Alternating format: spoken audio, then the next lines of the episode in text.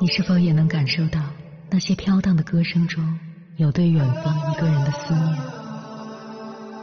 你是否也有遗憾？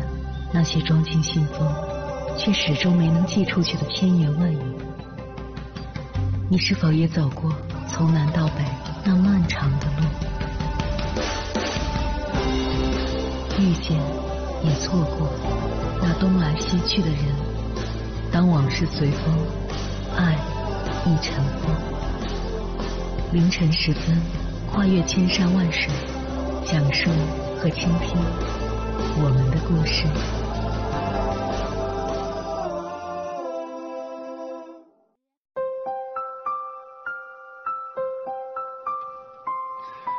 欢迎回来，各位夜行者，这里是正在直播的中国交通广播心灵夜话栏目《千山万水只为你》。深夜不孤单，我是迎波，我要以黑夜为翅膀，带你在电波中自在飞翔。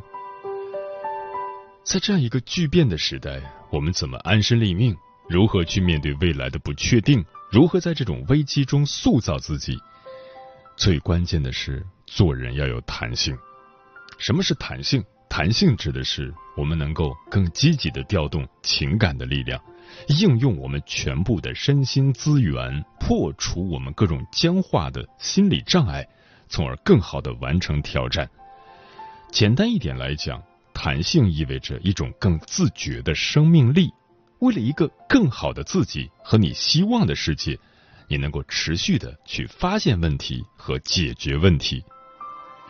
接下来，千山万水只为你，跟朋友们分享的文章节选自《易微青年》，名字叫。提高人生弹性的七个办法，作者薛野，西西弗书店创始人。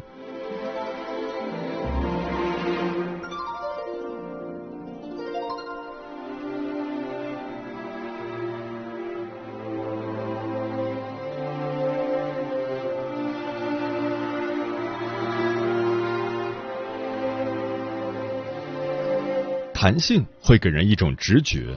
它是否只是一种偏机会主义的东西，或者只是一种灵活性？其实，弹性是一个更严肃的东西。如何提高弹性？推荐两本书，一本叫《弹性思考》，另一本叫《智慧的七大支柱》。综合这两本书，我整理出了提高弹性的七个办法。第一个办法是积极的面对我们的情感。二零二零年以来，我们大部分人都经历了恐惧、焦虑和抑郁，只是程度不一样。很多时候，我们会把这些情感看作是一种挫败，一种我们不喜欢的状态。但其实，恐惧、焦虑和抑郁是上天给我们的一种资产，是一种本能。这种情感的力量是演化过程中给我们的一种保护机制。它让我们对生存的处境有一个反思的机会，所以恐惧的好处就是逼迫你去找到根本的解决之道，不然你无法得到和平。解决焦虑的方法就是你需要去找到希望，不然你就会焦虑。面对抑郁呢，你要重新的审视自己，给自己一个重生的机会。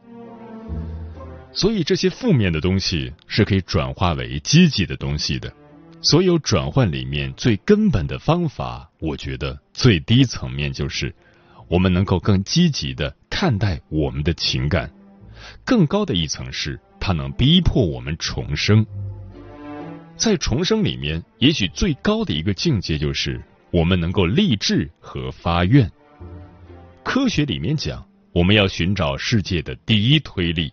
其实生命里面也有第一推力，我想除了本能以外，可能立志发愿就是我们一生的第一推力。所以，提高弹性的第一个办法就是立志发愿，率性而行。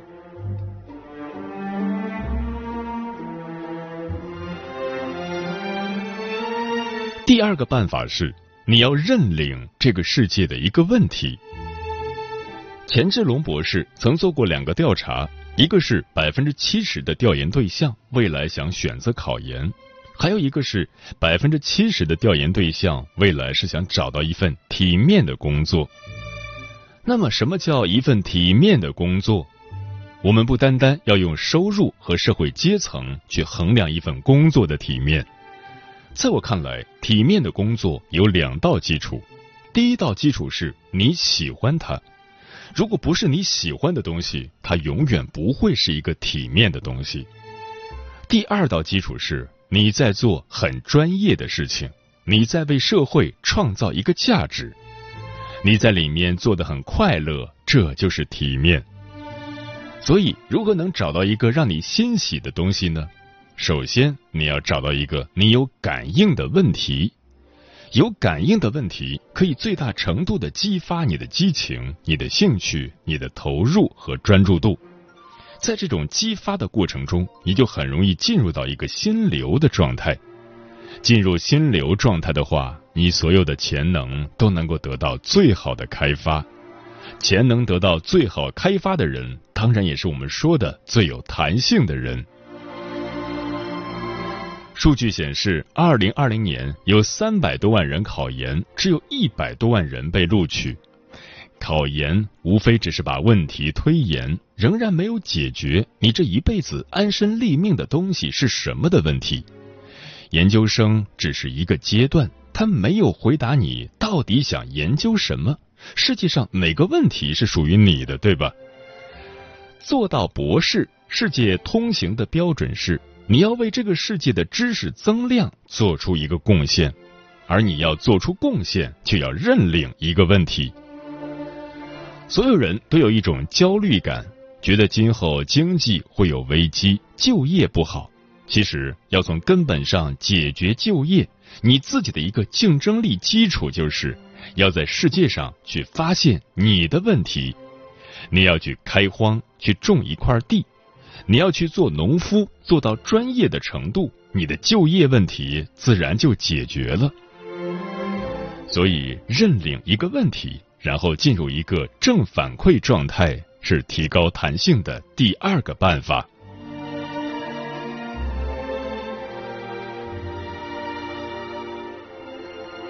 第三个办法，我借用胡适先生的一句话，把自己造就成才。你认领了一个问题以后，就得投资自己。我大概了解到，参与支教活动的主要是大一大二的同学。这个阶段，你最大的资本主要有三个：第一是时间，第二是勇气，第三是热情。那么，你需要的资本是什么呢？你需要的资本是。你要用这已有的三个资本去转化为其他的资本，包括知识资本，包括怎么去实践、去行动的阅历资本，包括你对这个世界有更深更广的见识资本，还有你发现了一个问题，然后找到了一个创新的解决方案等等。那么从这个意义上来讲。我们每个人是可以做自己的企业家的。你做自己的企业家的时候，某种意义上就是你给自己创造了工作机会，给自己创造了体面的工作。在造就自己的过程中，有很高比例的人想读研，对此我可以理解，但是我觉得这个比例过高了。中国人经常犯一种从众的错误。上一代父母说：“孩子，你以后要有一个好饭碗，那就学会计吧。”结果一代人就去学了会计，然而并不是他们真正喜欢的。后来又一代父母说：“孩子，去学金融吧，金融挣钱。”于是又一代人去学了金融。我倒觉得，如果我们只想去找一个好饭碗的话，我们可能找不到一个好饭碗。最根本上。还是要弄清楚自己到底想要什么。所以，我想对读研的人说：我们要看到生活中的很多可能性，要把这个时代当做一个顶级的大学去读。这个时代会越来越逼迫人，越来越考验人，很多事情是无法预计的，变化的速度也非常剧烈。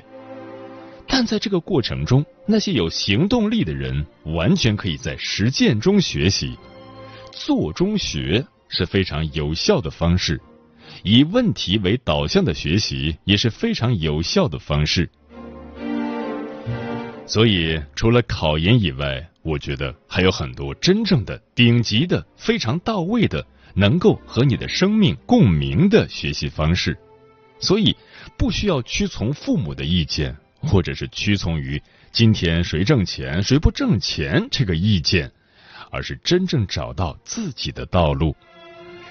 因此，提高弹性的第三个办法就是把自己造就成才。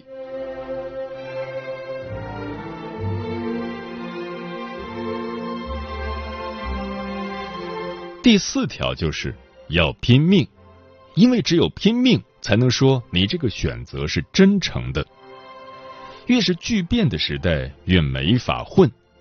等靠要很难，苟且很难，自欺也很难。你不能靠侥幸。天气好的时候，一个农夫也许还是有收成。但是气候很恶劣的时候，你就需要有新的食物来源，需要重新看哪里才有水草。这个时代还有一条拼命的理由：越是这样巨变的时代，我们每个人所珍惜的东西越是会处在危险中，甚至我们自己都没有安全感。这种情况下，更需要拼命，只有拼命才配得上这个时代。我们前面几十年能够过上好一点的日子，也是因为前面有几代人拼过命。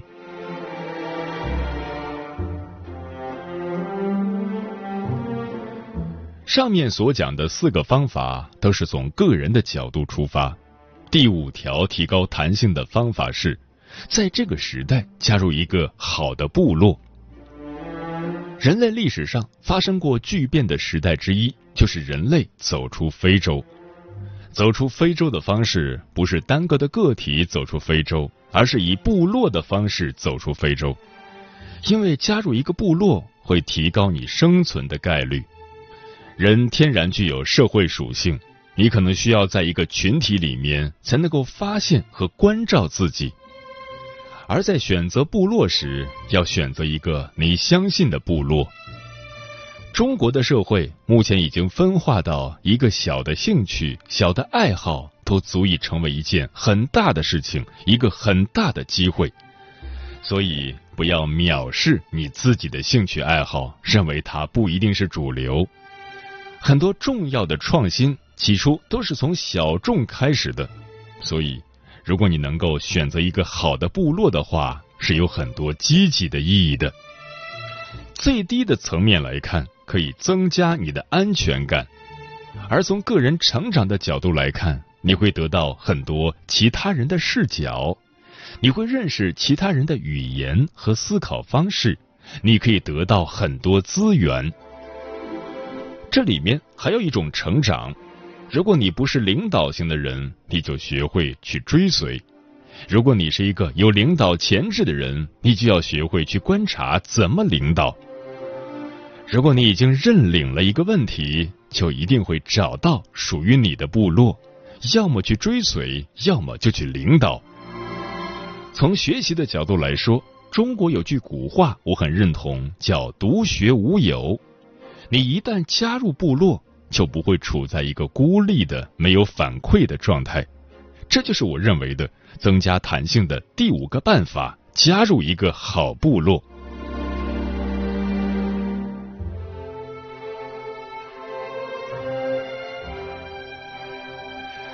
第六个办法是积极试错。我们的文化里面是比较害怕失败的，以成败论英雄。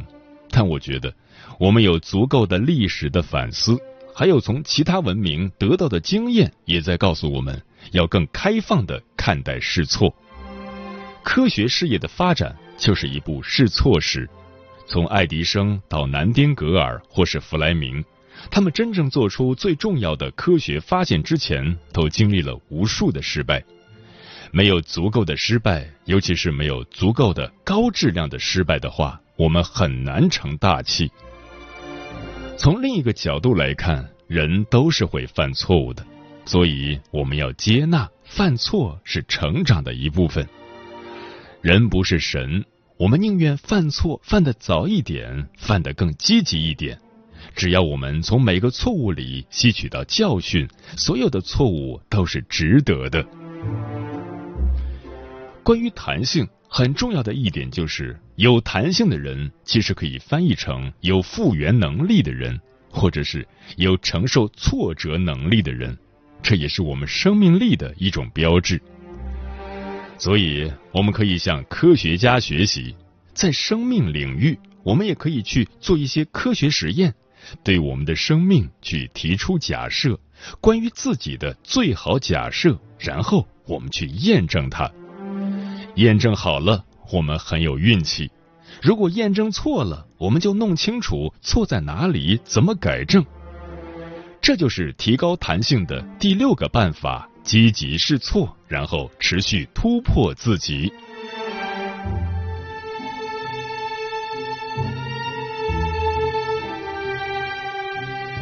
第七个办法是要有一种求道精神。我们即将进入一个剧烈变动的时代，那么巨变的时代有什么东西是不变的？我觉得可能有几个是不太变的。第一个是作为人类，我们会需要更安全的生活，需要更有成就的生活，需要去追问意义。我们希望得到真理，给我们带来希望和喜乐。这些追求是几千年不变的。雅典瘟疫之后，历史学家修昔底德写了《伯罗奔尼撒战争史》，他说：“人性是不变的。”我同意，这也是我们能够理解古人的原因。我也相信这样的需求在日本、韩国、美国、欧洲是一样的，所以我们能够和世界各国文明交流。第二个不变的是，我相信人生还是有法则的，至少我们会死亡。除了死亡以外，还有一些确定的法则。所以在这种情况下，我们不能完全以变应变，我们要有一些重要的东西、不变的东西去应对这个剧烈变化的世界。这个不变的东西就是道吧。所以我觉得。我们要有一种求道精神，以得道为乐，以创造为乐，以贡献为乐，以过好今天为乐，以日日新为乐，以改正错误为乐。如果这样做的话，我们不需要等到成功的时候才高兴，我们现在就可以很高兴。我们把今天过好，就有信念知道明天也能过好。我们就能生活在今天的胜利之中，生活在信心之中。那么，这样的一种求道，有些时候我们还是会遇到危机。如果遇到危机，我想这个危机一定会体现在我们的身心上。人类有一个非常好的机制，就是我们是有情感的。当真的遇到问题的时候，我们会觉得不快乐，我们会焦虑。那么，就回到第一个办法，重新来审视自己的处境，找到解决之道。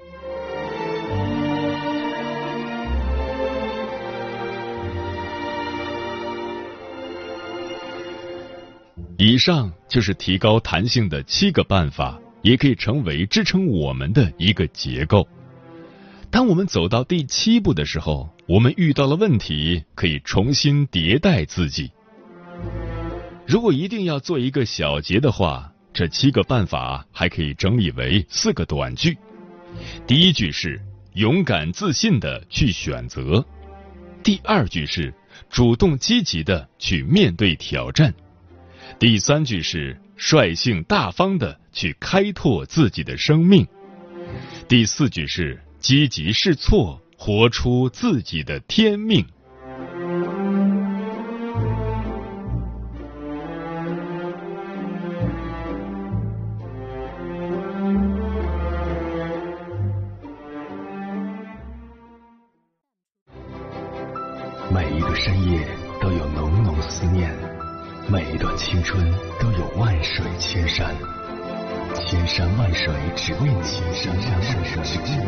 正在路上。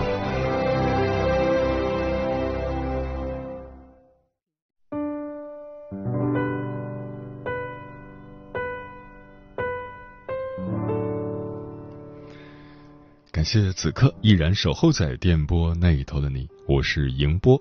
今晚跟朋友们聊的话题是做一个有弹性的人对此你怎么看？微信平台中国交通广播期待各位的互动。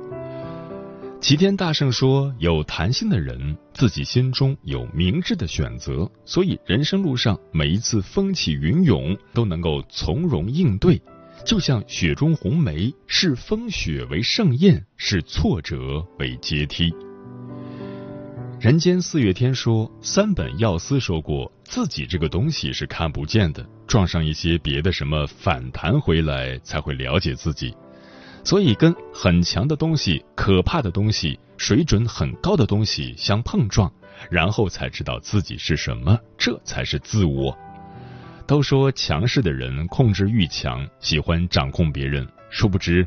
这是他们内心深处缺乏安全感，并想赢得他人认可的体现，因此他们更需要学会放松自己，保持理性和平衡，才能更好的应对生活中的挑战，学会灵活变通，学会尊重他人的意见和想法，以更好的适应环境和处理问题。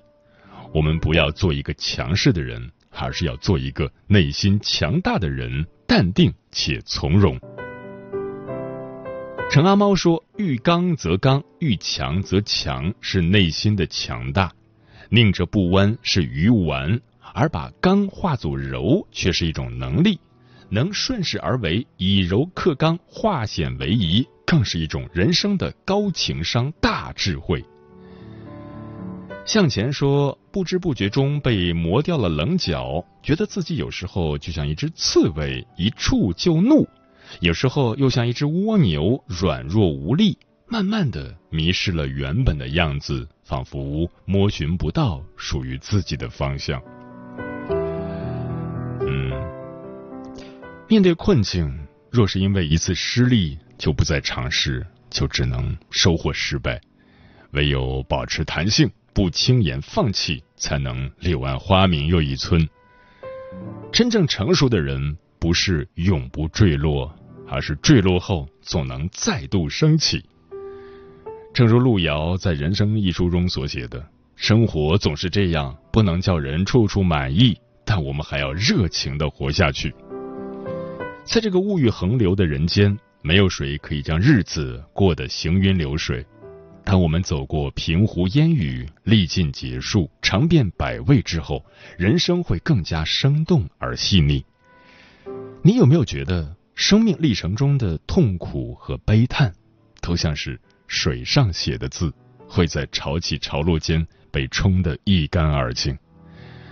我们都曾受过伤，但也因此蜕变成了更好的我们。愿你我都能拥有这种弹性的生命状态，快乐的经历风雨，笑对人生。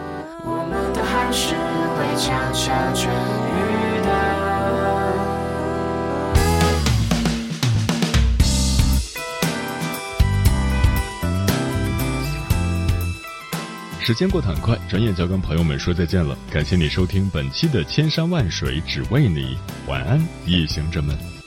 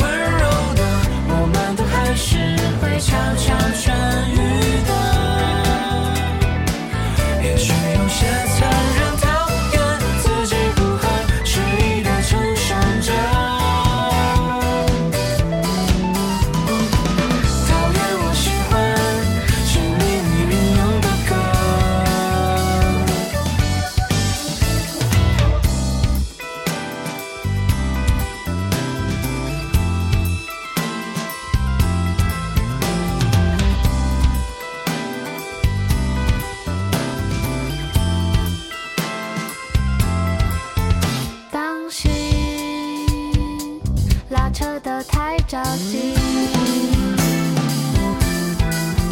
当心让爱失去弹性。